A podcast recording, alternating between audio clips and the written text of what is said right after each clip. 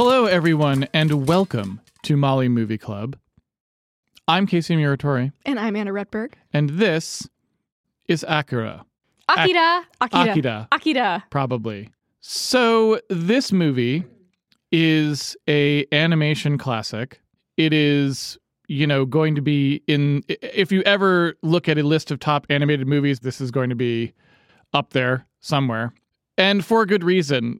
There are very few films that have this level of detail that are animated. It's Yeah. kind of like in uh, amusingly, since Blade Runner also kind of depicts a city in a similar state to the one depicted in this movie, the level of detail is Blade Runner esque. Like every scene seems to have a tremendous amount of detail in the background paintings, in the animation, in you know what we would now call particle effects, but back then are hand drawn, you know, animated things like smoke and you know sparks and all these sorts of things. It's just ridiculously detailed Yeah. for an animated film.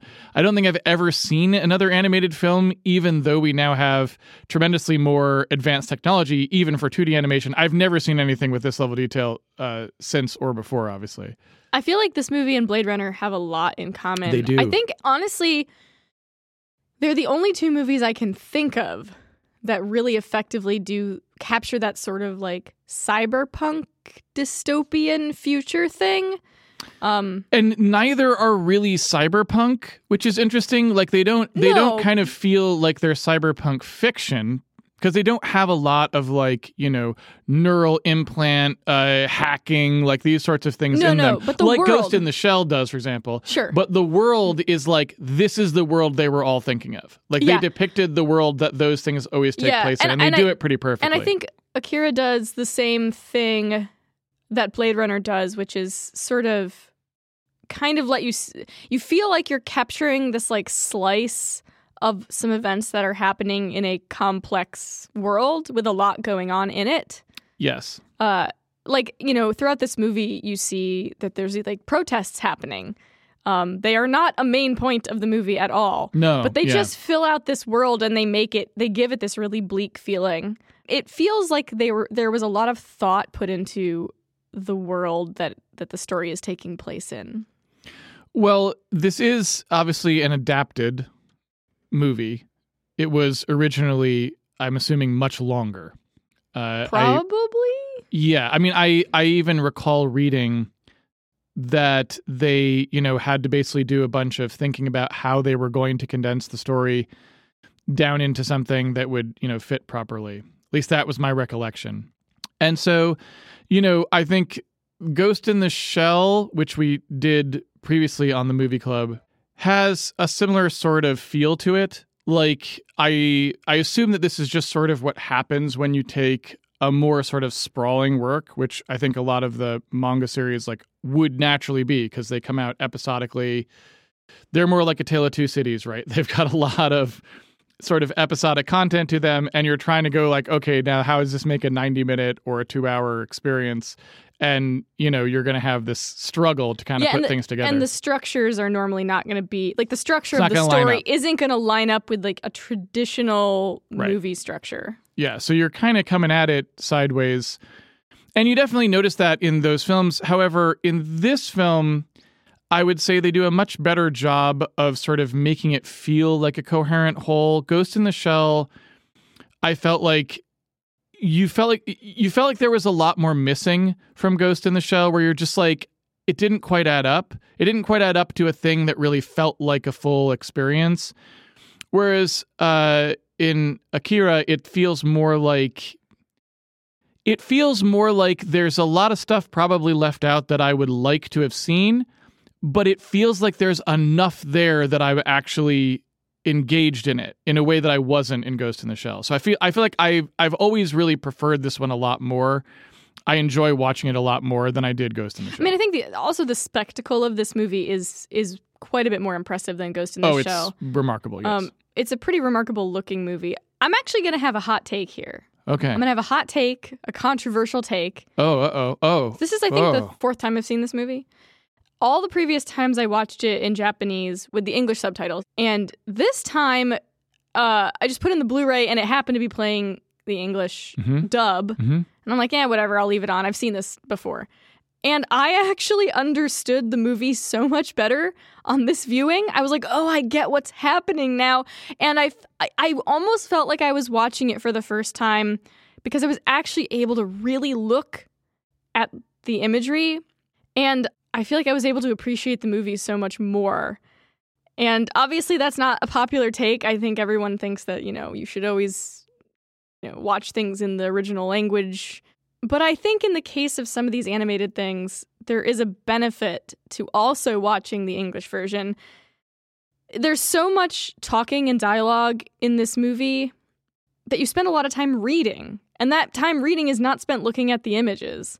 I would say that this movie in particular, it's hard to watch the subtitled version of simply because there's so much to see on screen that if you, yeah, if your eye is constantly darting down to the bottom to read the subtitles, and, you know, really, if you can't understand the Japanese just natively, then I think a dubbed version is actually probably preferable here as well because also it's not like the subtitles are written by some kind of amazing linguistic, right. you know, poetic English speaker either. Like usually subtitles are usually just as bad as dub a lot of the time in terms of like the quality of like what's being sure. said and how well oh, it yeah. captures what's going on. So, you know, unless it's one of these um, movies that has like a particularly bad dub, which of course there are, and this was not. It was it wasn't exceptional, no, but to, it was fine. I mean, I would say I'd put totally it on. This, I'd put it on a similar level to the Japanese version. In yeah, terms totally of, fine. In terms of like the quality of the voice acting. Um, um, but like, yeah, I agree. I I would watch it. I would watch it dubbed, and and that's because you really just don't want to. It's such a visually impressive film that you really just don't want to be looking down at subtitles because you're going to miss all of the richness and detail that they put into all these frames and uh, you know it's it's just not worth it. Well, and I think that's what happened. Is this time because I think in the, when I'm watching the Japanese version, I don't end up reading that much. I'm I'm I am looking you at the images and more, image, yeah. and so but when that happens, you kind of are missing out on a lot of what's actually happening plot wise, and so you kind of end up being like confused or just not really understanding. And that would toward the end, especially, I remember that happening from before where I was like, I don't really get what's going on here. And this time I was like, oh, I understand how all these things like are what's happening here for the first time, genuinely watching this movie. And I just think it's because I wasn't having to constantly be like jumping back and forth between reading and looking at the the amazing imagery. So I would say I wanted to mention something about the imagery too that I think is really remarkable in this film. Definitely not true of Ghost in the Shell, not true of most animated movies in general is that, uh, for lack of a better term, the cinematography in this movie is exceptionally good. It's far better than you see in animated movies pretty much ever. And what I mean by that is that unlike a normal animated movie where I feel like most of the time they're kind of just trying to make do with like okay, so we're going to paint a backdrop and we're going to animate some characters on it and we just are trying to do the animation so that it looks good or whatever. Here, it felt like they were trying to do more with the idea just of like, what are we depicting and how are we depicting it? And to give some simple examples of the sorts of things that you see in this film that you really just do not see in animated films, hardly ever. There's a shot of the head wrap from Tetsuo the first time he escapes from the treatment facility, uh, the research facility, I should say. There's a shot of it just blowing like on the pavement against the motorcycle. That's the kind of thing that a artsy filmmaker shoots in live action. You never see that kind of thing in an animated film. Mm-hmm. There is a shot where um, uh, in fact, I think it's even in that same scene where the police, the military police, are forcing um, Kaneda down on the pavement. Mm-hmm. And he's straining his head up to look to see what they're doing to Tetsuo. And you see the shot from the ground shot upward, but so that you can't quite see the top of it, right? Just like it's his POV, and it creates a really interesting shot of the guy's legs walking mm-hmm, back, right? Mm-hmm. Yeah. These are the kinds of things that filmmakers who are thinking a lot about the artistry of their shots do and about the camera. And in a way that you, you just don't see that like you know even in disney films where they were trying to do artsy stuff with multiplane cameras and all that stuff you just don't see this kind of creativity very often in anime. It's very very rare. You have to hunt for these sorts of things. And akira is doing it all the time. It's doing stuff like that. It's doing dream sequences where people are having these weird hallucinations and and you know like the one where uh, Tetsuo for the first time remembers the uh, the orphanage in which he was raised. I don't know if it's technically called an orphanage, but it's basically a place for children who don't have parents. I, am not sure what it would be called in Japanese, but they had a word for it in the in the English sub that wasn't orphanage. Yeah. Um, it was like lost children's home or something. I don't Yeah, know. yeah. They, they had some word for it that wasn't orphanage, but I interpreted it as orphanage basically. Um, and you know, it shows these things like the ground kind of crumbling towards his feet. And mm-hmm. it's like a mixture of his actual memory of that orphanage plus things that are obviously not things that happened to that orphanage. And I just like constantly throughout this film, I'm just really impressed by how much thought it looks like they put into what they are showing. And I just, I never see that in animated films. For me, one of my favorite scenes, it's actually a scene that I've just rewatched a bunch, is one of the early scenes, the first motor- motorcycle scene, uh, where they leave, they Yep. take off on the motorcycles, and it's the first time you really see the city and they're going through the city. That entire sequence is incredible. Yes, it is. the music, the atmosphere, the effects with the bikes where the lights kind of it's almost like a Tron effect. It's just it's so amazing. And I think it has a lot of what you were just talking about. If you look at if you watch that scene and look at the way they've set up a lot of the shots. Yeah, they um, shoot the wheels of the bike or or, the side of the building or the, you know, there's a shot I think of where- scraping the pipe yeah, on the ground. Say, That's what I was gonna say. Scraping the pipe, you know, little these little details, uh, and it's just so impressive. I think one of the most impressive. I mean, I, one of the most impressive. There's so many impressive scenes, uh, especially as an artist, as somebody who draws. Um, I find this movie absolutely mind blowing. I don't know how it was possible. Uh, one of the the craziest things is the when all the toys yes. go together to create these like creepy the giant teddy bear right and the giant toy car Yeah. and the giant rabbit and all these toys are floating together to make that that's not cg that's hand drawn it's it's mind blowing in fact It i don't is. think there's there's no cg in this movie at all as far as i know Yeah, I mean, it's I- all hand drawn In that era, I'm pretty sure the only thing they might have had is CG composition, but they wouldn't have. I don't think they would have had the capability. We didn't really have the technology to do anything like that in CG at that in that time. That wouldn't have looked like crap. i have um, a book it's called like otomo i think Yeah, who's the director and yeah, uh, it has the, st- the the the the hand drawn cels basically from this movie, many of them, and uh, and some of them are in flipbook form or whatever. And um and it has like repli- replicas of the the cels that you can flip on top of it. And like I remember seeing some of the drawings from that that particular scene in it with the, all the little toys coming up, and I was just like, oh my god, like this someone drew this. Yeah, Another one that I remember very specifically similar to that is, I mean, add to that the fact that there are so many shots with that kind of thing. There are so many shots with things out you could pick like- out from any point in this movie like things Yeah. crumbling or exploding or like you know uh, when when these undergoing the the horrific like body transformation at the end there's all these like Oh my God. circuits and and like m- blood vessels and even stuff just stuff like It's vehicles, so detailed. vehicles Yes. rotating and moving around in three dimensions. they just look fabulous uh but i was gonna say one shot that stood out to me in particular is there is a shot of someone basically wiping out and rolling on the pavement. Mhm. And I mean, it just looks Oh, in slow-mo, incredible. in slow motion, and is these like clothes are like moving just like clothes would move, but not as meticulous as a rotoscope looks. So it's like it looks like they just eyeballed it and got it perfect in like a James Baxtery kind of way, and it just looks amazing. yeah, Um, I think it's it's in that way is the most impressive animated film that I have ever seen.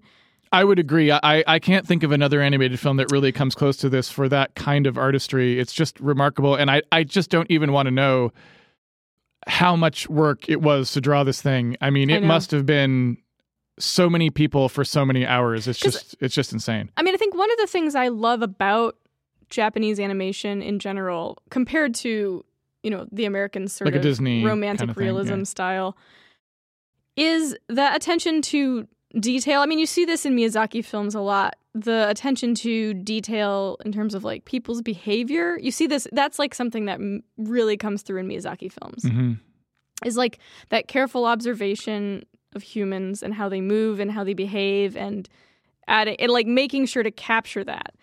And this movie is do it uh, doing something kind of different in terms of ob- observation of the real world, but it's so meticulous Yes. and just like the yeah, like you say, the amount of work, the amount of hours. It's just hard to wrap my head around how this movie ever actually happened. And uh, you know, I think that's a understandable question to have because it never happened again. You can't point to another movie that that ever did this, right? That's what it's one of those things. That's you know, when we're talking about similarities to Blade Runner, it's the same thing. It's like we got this level of detail once. It was probably excruciatingly painful to achieve, and no one ever did it since. And that was true of Blade Runner. It's true of this movie. I've never seen an animated movie. Uh, this director did another one. I think he did um, Steamboy, and you know, but so even the same people, they they didn't manage to do it again, right? And and I don't know that you could. I don't know you'd want to after probably. I can only imagine, right? I said like how much work it was to do but it really is a special film and it's one of those ones i would recommend everyone watch for this reason because it just kind of shows you like the possibilities it's one of those things that i wish people spent more time like these days everyone's talking about you know ai technology and all these sorts of things. Really i would love to see people try to make animation tools that allow us to make a movie like this again because like it's one of those things that's such a unique cultural artifact and the amount of work that went into it is probably just never going to be duplicated unless we somehow figure out a way to give artists the ability to do more because it clearly was just it's an unachievable peak. Like no one else has ever been able to climb back up there. So it's like we obviously need better tools or something uh, to ever get this kind of thing again. I mean, maybe, but but part of the amazing thing is knowing that a human drew every frame. You know, you can have tools that try to you know do in betweens that are really detailed or whatever but then but it's not the same. It's not it's not the same and but i think i guess what i'm saying is this is that's it you got this one. Like we will never be able to do it again. So the best we can do is maybe hope to someday produce tools that allow people a smaller team um, to try to mount another thing like this because it's like it's pretty obvious that they did something that no one's ever going to even try again as far as i can tell. I mean i'm going to shift a little bit maybe to the plot yeah i mean i think we, we can all agree that the visuals of this movie have to be seen Exactly. Uh, I mean, and, and you need to uh, see them. And I would say too, if you ever have the chance to see this in a theater, actually, the very first time I ever saw it Mhm. was at the Cinerama, same here Seattle Cinerama, and uh, it was mind blowing to Yeah. see that on the big screen. Just absolutely mind blowing. So, yeah, it, it's the spectacle of this movie is is it's one of those rare movies where the spectacle is just one of a kind and and needs to be seen. Yep. So, um, the story, though, on the other hand, I feel like there's some very interesting stuff going on, and I don't think it's like a total disaster or anything. Um, but I do think it has some of the same problems of stuff we talked before, where you try to condense stuff down, and it feels like some of it's not quite developed enough. Maybe. Um, Yeah, I guess I would say I like the story in this tremendously more than um like like I said we compared to Ghost in the Shell oh, absolutely. or Me too. Yeah. anything like that. I I really think that most of it works. hmm There's just a few things to the story where I just feel like okay, we needed more here. Like we needed this to be developed better. Yeah. The thing I felt like I kept wanting more or to understand better was what exactly was Tetsuo's like relationship with Akira and why was he trying to find him? Like I think one of the things I liked is Oh, uh, wait, what? I didn't understand I, I I wasn't really clear like why Tetsuo was like looking for Akira. Oh, well, so I mean, there's sort of an explanation for that in the movie, but I guess, you know, it depends on what you consider an explanation, right? So in the when it first starts, when he has the when he first has the Well, he hears the name. He hears the name in his head. Yeah, uh Akira is apparently like calling to him. right? So and he's just angry. that's just the explanation is he wants to he's he's trying He's angry. He blamed Akira for Okay, so he- he for what's happening to he, in his he basically thinks that it's Akira's fault and he's trying to find him to get him to like fix it or stop it. no, I think because like Tetsuo at this point is like the thing because I was gonna say the thing I actually really liked. I liked that there was actually some thought given to Tetsuo's character and like why he would respond this way when given these powers. Right? He's like a kid who always got you know shit on by Yeah. everyone else and got bullied, and he Yeah. gets a taste of power, and it makes sense why he would become this sort of like hateful being. So I don't think there's anything particularly deep there to expand on. I think that was just like basically what was happening. I agree that I would have liked a little bit more in general about Akira because the weird part about it is I didn't really understand the relationship between Akira and the other people, uh, the other children. Children. So it's implied because there's like the doctor who studies this stuff. It's implied that somehow there's like this sort of like resonant frequency thing that he's got a little like diagram He has of. some way of like measuring and he's like their ability or he's whatever. looking at people's like patterns relative to Akira, like as if Akira is, has is some kind of like carrier frequency that these people are picking up on or something. I, I interpreted and- that as that Akira has like the most powerful one that they have ever detected, Something and, like this. and that's what they're comparing it against. but not kind of- necessarily because again they're overlaying the patterns which means that other pattern is still happening or something. So Yeah. again that part really underdeveloped. I would have liked to have seen a little bit more information because so much stuff seems to hinge on that. Like this whole program where they're like we're trying to harness this power. Like what power? Like what do you mean you're trying to harness it? What operation are you doing to these kids exactly? Like it didn't really quite line up and i was fine with it i'm fine with it being a little bit mysterious Me but too, unfortunately it doesn't stay mysterious. Like they over explain it in some places and under explain it in others which doesn't feel good. So i feel like a more coherent way of having addressed what was going on there would have felt better. The that's one thing for sure. The only other thing that i really didn't like about the story was the girl that kaneda has a crush on. The terrorist girl. the terrorist girl. So there's a lot of things I don't like about her subplot. One is that it's really odd that he happens to like see this girl that he thinks is hot in the police station, and she just happens to be someone who's ha- Yeah. who is literally going to go in to try and break in to get out his best friend Right, it's- it's- who got captured. exactly. You're like, okay, that seems ridiculous, but um my my bigger problem because I'm like, well, okay. I mean, I guess I don't really care that that's happening, but my bigger problem there was actually that later on in the film, the three uh, prodigal kids, right? They decide that they are going to try and basically like puppet her as their avatar for like one of their attempts to stop Tetsuo. No explanation is given for this.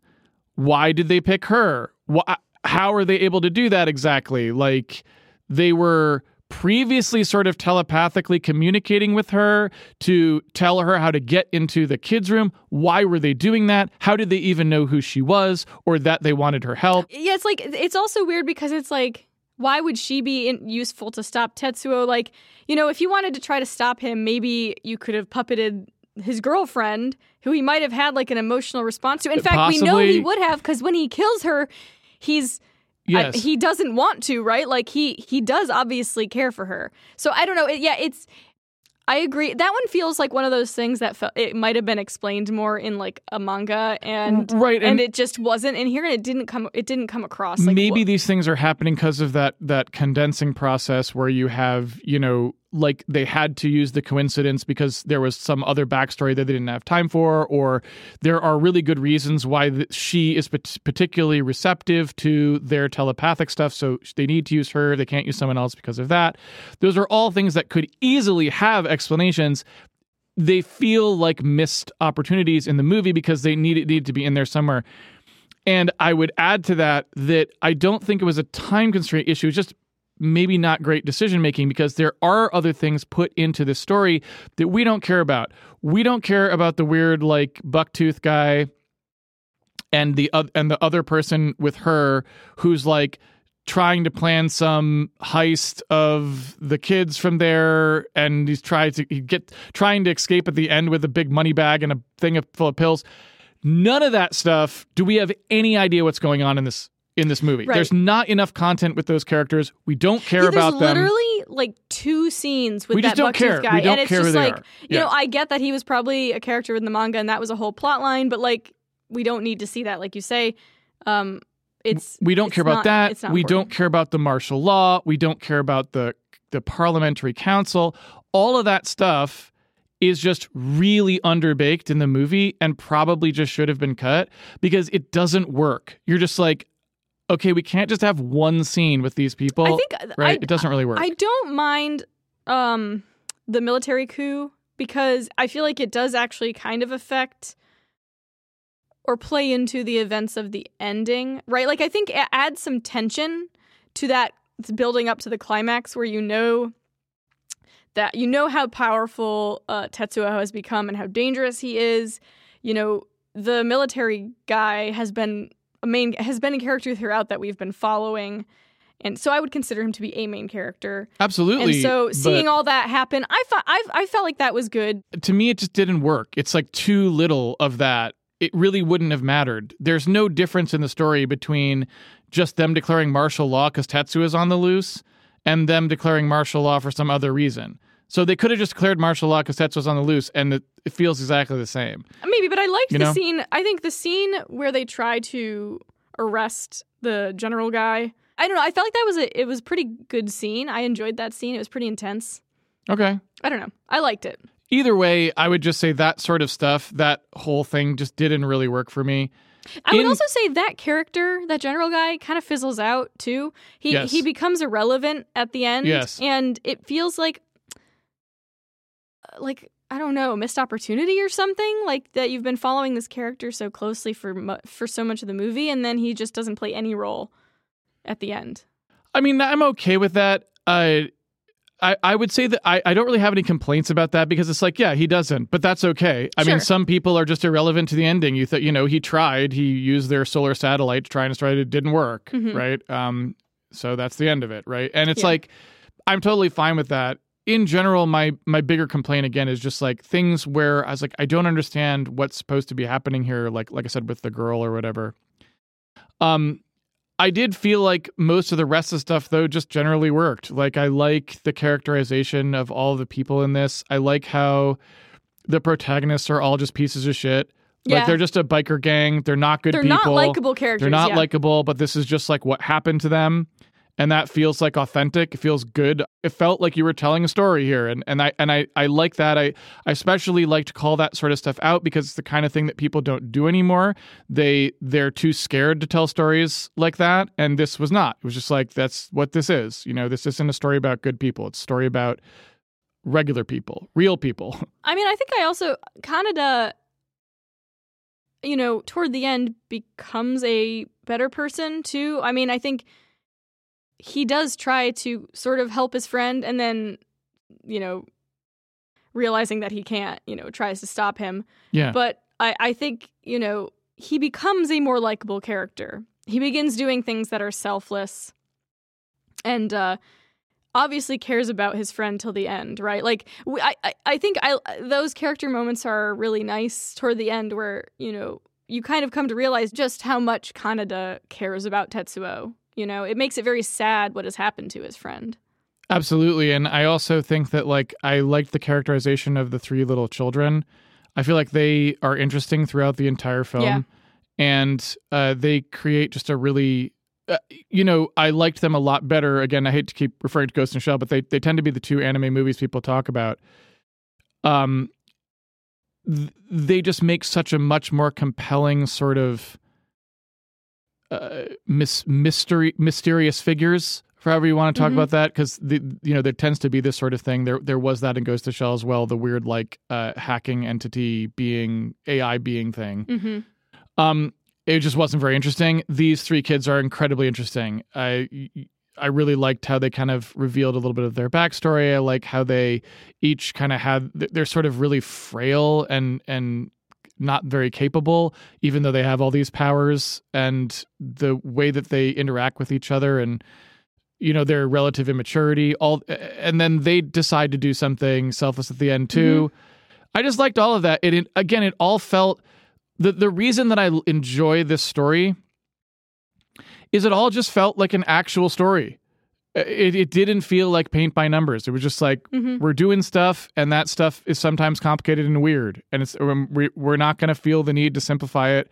We're not going to feel the need to make it have any kind of a cliche ending or or cliche emotional moments. It's like, and the relationship between the two, you know, Tetsuo and Kaneda is complicated and weird. It's not what you would expect. It's like they grew up together. One of them kind of always protected the other. The other one was resentful of that. And that plays it out right through the end.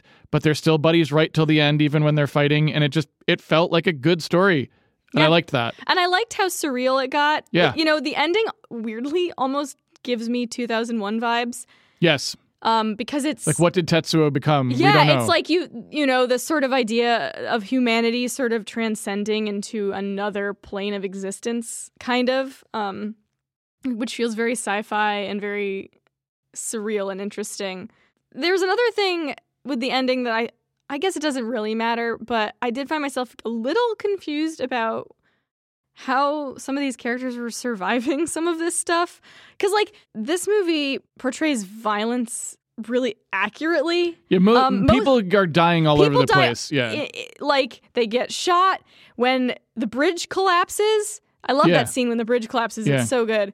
Um, and like everybody's sliding and getting Yeah. crushed, and it's like these people are dying like real people. And then you get to the ending, and it become the violence becomes a little like cartoonier.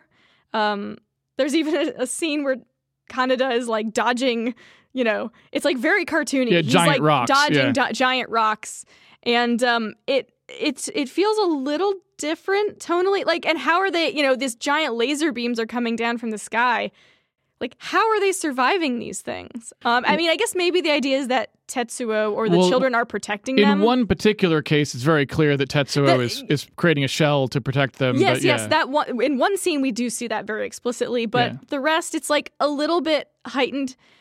And it's not that that's a bad thing, it's just that it's like different from how the rest of the movie was, and so I think it's a little bit that change, I don't know. I don't love the way that change well, feels. that is kind of the part of the movie that is weakest because it contains all of the complaints that I'm talking about, right? It's like we don't really know why they're puppeting that girl or why that makes why that was the most logical thing for them to be doing. We just don't really understand it. That's happening.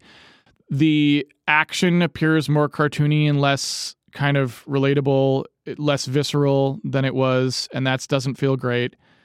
Um, and uh, and you kind of also have this thing of we don't really understand like it's not really clear what the three children actually do. Like it's like okay, they sort of re Akira Akira somehow, and for some reason that means we're basically having a nuclear explosion kind of thing that happens. but people who get swallowed up by the nuclear explosion don't necessarily they're not die. really they're not really yeah it's kind of more of a abstract thing where you go into this kind of ether and then maybe you're protected by the children's powers or maybe you're not. And it's just like a lot of that stuff just doesn't feel great. It doesn't Yeah. have the same kind of feeling as the rest of the movie which kind of was more grounded and felt better.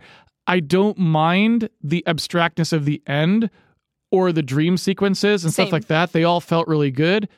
I just didn't love the way the ending just didn't feel like it raised the right kinds of questions.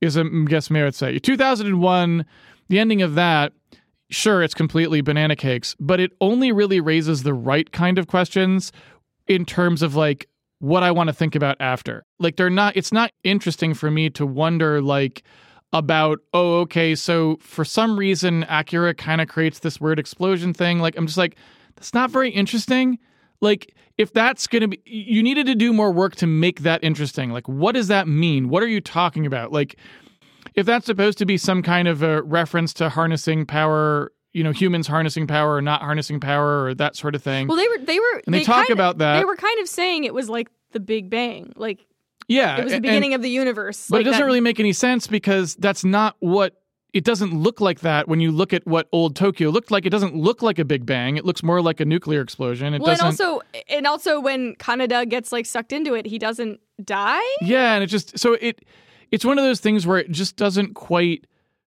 it doesn't quite direct my attention to things that I think are worth thinking about. It kind of just has a little bit too much uh randomness to really be a good solid ending, right? And I wish they had kind of worked on that a little and made a more focused idea about what what are we thinking about here? Like what are we really thinking about? And it can be ambiguous still and it can be something difficult to think about. Well, and it can be surreal. It can be surreal, it can be all those things, but it just can't be quite so scattershot because at some point it's like, well, if it's too if it's too broad, I'm not really left thinking anything.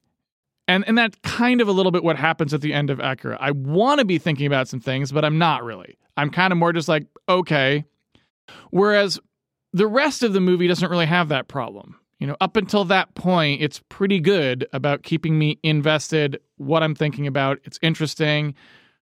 You know, so I, I don't know. I think that's really where the movie falls apart a little bit for me. So, what makes it not an amazing film in other ways? Like, it's an amazing film in visually, just across the board, but it doesn't quite story wise hit that same kind of high. Yeah, I mean, I think if this movie was animated in the way that Ghost in the Shell was, for example, I don't think people would talk about it. I mean, maybe they would talk well, they about talk it. about Ghost in the I would Shell. say they would talk about it maybe in the way they talk about Ghost in the Shell. uh, But the thing about that makes this movie really notable uh, is the the visual experience of this movie. I'm going to push back on that slightly and say no. I th- I think the actual movie itself is actually very good up till sort of the last Yeah. 30 minutes. Yeah. And the reason I say that is because if you are comparing to something like Ghost in the Shell, you know, Ghost in the Shell was trying to have a bunch of questions raised about like what does it mean to really exist and like, you know, are we you know, what what what does it mean for a non-human thing to be alive? What does it mean to have, for a non-human thing to reproduce, right? It was trying to raise those questions they were somewhat cerebral. They were raised somewhat explicitly and the attempts to actually put real scenes in there that dealt with it didn't really work that well. To me akira doesn't have that problem. Uh, the the idea of someone like sort of gaining these powers without understanding how to control them and and that torture the feeling that he was that tetsuo was going through the relationship between him and kaneda those things were good like the, it works in this movie Yeah, it does. those scenes work. They establish those characters really well early on. The biker gang and you know their their hangout. They establish the feel. They they create an, a, a great mystery when that the first time the little boy shows up and he disappears into nothing.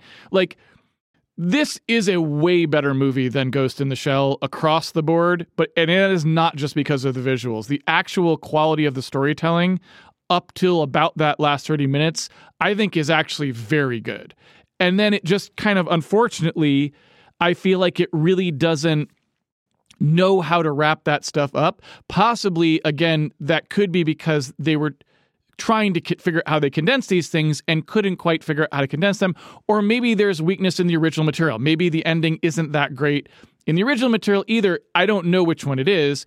But I do think like I would defend this movie's first, at least first hour, as being way better than Ghost in the Shell and way better than most animated movies that you're likely to see. Actually, just in general, very, very good. I thought even the storytelling, Yeah, not just the no, visuals. no, I, I would agree with that. But but I think the thing is, you know, especially when I was watching the Japanese version with the English subtitles, I found myself getting really disengaged with the last part of the movie. Like it's I remember that first part that first hour or whatever so clearly, and then a lot of the stuff that happens later other than obviously that last scene which is really memorable where he where he uh this like body horror scene where Yeah. he that's obviously extremely memorable yeah, but there's this chunk of stuff that happens up until then where I'm just like, my brain kind of forgot about it.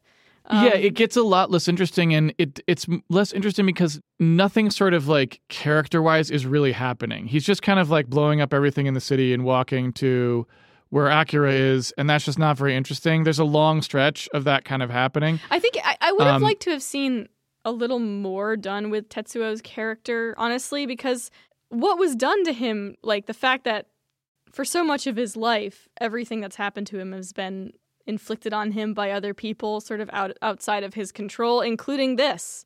You know, this was not something that he was done with his consent. Get you know them messing with his brain and, and giving him this power, right? He has been bullied and and taken advantage of by people his whole life, and so I don't know. I feel like well, obviously this movie doesn't ignore that, right? It's definitely part of the way he behaves in the last part of the movie. I still think we could have had more there. Uh, yeah, I mean, I agree that the end of the movie, like I said, I think the storytelling just kind of falls apart in the end of the movie because up until that point, again, all the Tetsuo stuff is just really good. I mean, we we see so many good scenes with him. We see him break out of the hospital the first time, sorry, treat uh, research facility the first time. We don't know at that point that he and the girl were sort of a thing. We kind of got that idea because she was really upset that that no one knew where he went, right? Um, and so he goes back to see her. That's really interesting. They talk. They he steals the motorcycle. Then they end up getting jumped by that gang and they're getting beat up. And then uh, Kaneda comes to save them. And it's like he's mad about it, but also not mad about it. You know, it, it, it that he's he's so conflicted. Yeah, his relationship with he, is so interesting. He gets retaken by the um by the kids and the military dude taken back there. Then when we see him break out again, he like goes back to the bar they used to hang out at, and now he like demands things from the bartender, right? Because he's like kind of well, and he kills the guy on a power trip now, right? Yeah. And and all this stuff and that all just works really well. Like I feel like this just all works great. And so really I feel like they really just needed to think harder about that last 30 minutes and how that was going to work. And and also the subplot line with the girl. Like all of that stuff sort of starts to fall apart kind of at a similar time.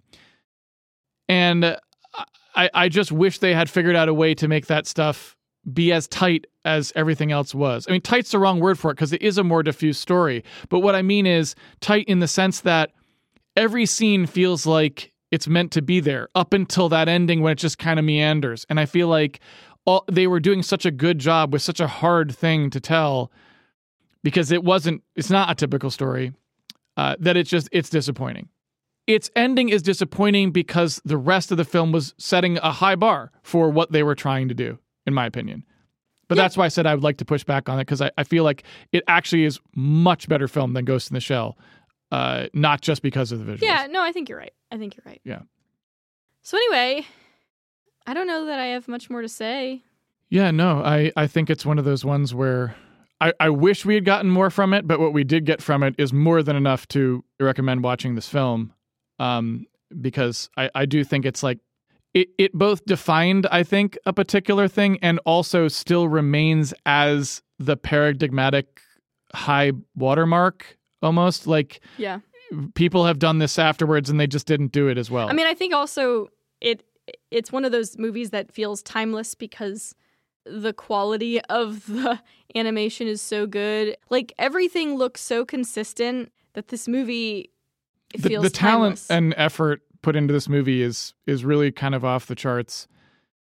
Uh, and I do think it's one of the few, like a lot of these movies are not animated. I think every frame, right? They were not 24 frames a second. I think this anime one, is, this o- one is often quite a bit lower frame rate often than what we're lower. used to in Western animation. And I, I believe this one's 24 frames per second in a lot of the shots, and it it it's remarkable because again, a lot of times when we think about 24 frames per second, which is basically full frame rate animation for film, we're thinking about a lot less being animated on the screen than what they are animating here. We're not thinking about 24 frames a second, fully detailed motorcycles with people riding on them who every line of their clothing is being animated. That is just not what we normally see. We we normally see for 24 frames a second uh, animation in movies much more stylized like, or, or I shouldn't say stylized, much more reduced or simplified, simplified drawings. And so to see something like this where you're getting a lot of shots that look like they're at 24 FPS, it's just remarkable. And and uh, yeah, I don't know where else you go to see something like this. It's this or nothing, basically. Yeah, it's incredible.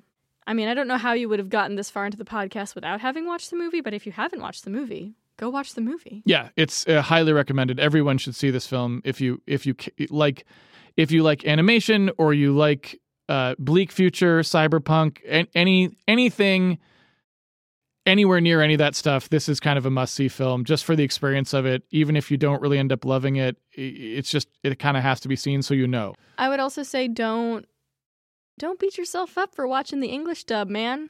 Don't yeah. beat yourself up. No, I think the English dub is totally fine. It's totally fine. I have watched the Japanese dub multiple times and I've watched the English dub this one time. And I would say like my understanding of the movie didn't really change between the two, but I do appreciate not having to dart down to the bottom of the screen. Oh, it's so much better. The experience is so much better. You can actually like get absorbed in the movie and the scenes and what's happening, not Yeah. have to to read. I don't think generally that reading subtitles is is the best movie watching experience. It's just not. Um like obviously No, especially you in would li- never in- want to in do live it, yeah. action especially I know you can't really dub it very effectively. Animation it's a lot easier to dub it effectively and it's like just watch it that way. It'll be closer to the experience that the filmmaker intended. It really will. I know that I think Yeah. the idea with watching a s- like uh, one that's subtitled is that you're somehow watching the authentic true version, but I guess I would argue that if if the dub is well done or at least competently done, you will have a better experience and an experience closer to what the filmmaker wanted than if you have to read subtitles. I agree. I think probably the reason that people don't like to watch with subtitles, um, I'm sorry, don't like to watch with dubs and prefer subtitles is because uh, there have just been too many really atrocious No, no, I- I that. dubs, I right? get and that, that. that's the problem is that now I think people are scared. they're I get that. They're scared that they're going to get the really lousy dub, right? And so uh, in this particular case, it is not a horrific dub. It's totally watchable. And so for a movie that's this visual, I would totally agree with you. I think watch the Blu-rays, whatever the Blu-rays dub is, uh, that it's totally watchable and it allows you to watch the actual frames, which are gorgeous and people slaved over. Uh, so I would recommend it too. Yeah. So that's Akira. Yes. What is next? What is after Akira? So next week is going to be Metropolis, which neither of us have seen. By Fritz Lang. Fritz Lang. All So right. that's going to be really interesting. That's obviously an extremely famous movie. This is a piece of film history that we just, for whatever reason, never saw. So this will be an interesting uh, fill in the gaps for Casey and Anna's film history. That's right. Um, I'm looking forward to it. I have no idea what to expect because sometimes there's a classic film and you watch it and you are like, "Yep, I get why that's classic." Other times it's a classic film, you watch it and you'll be like, "That was not worth it at all." like, like maybe in context this is worth it, but not really, right? And so I have no idea what we're gonna get here. Uh, it could go either way. So I'm very interested to see what uh, we make of Metropolis. So that should be a lot of fun. All right. Well, until then, see ya on the internet. Take it easy, everybody. Bye.